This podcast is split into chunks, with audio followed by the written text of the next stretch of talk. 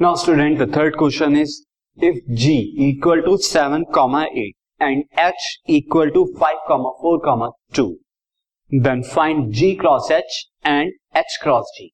यानी G की multiplication H से और H की मल्टीप्लीकेशन G से, इनका प्रोडक्ट हमें निकालना है. सी, मुझे G सेट जो गिवन है वो है 7,8 एंड H मुझे गिवन है दैट इज 5,4,2 5,4,2.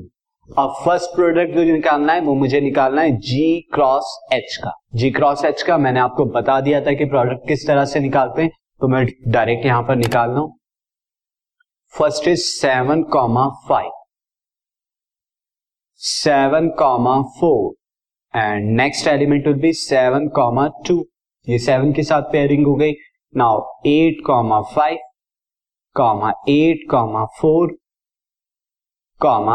8,2.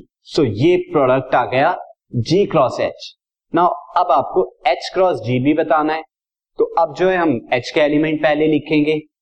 सो यहां पर क्या आ जाएगा 5,7 and 5,8. Next element will be 4,7, this is 4 and 4,8. The next element will be 2,7, 2,8. तो आप देखिए ये दोनों प्रोडक्ट हमने निकाल ली. नाउ स्टूडेंट, मैं यहाँ पे ऑलरेडी आपको बता चुका हूं कि यहाँ पर क्या होती है प्रॉपर्टी, दिस कम्यूटेटिव प्रॉपर्टी जो है वो नहीं होती. So G cross H is not equal to H cross G product. Now move on to the next question.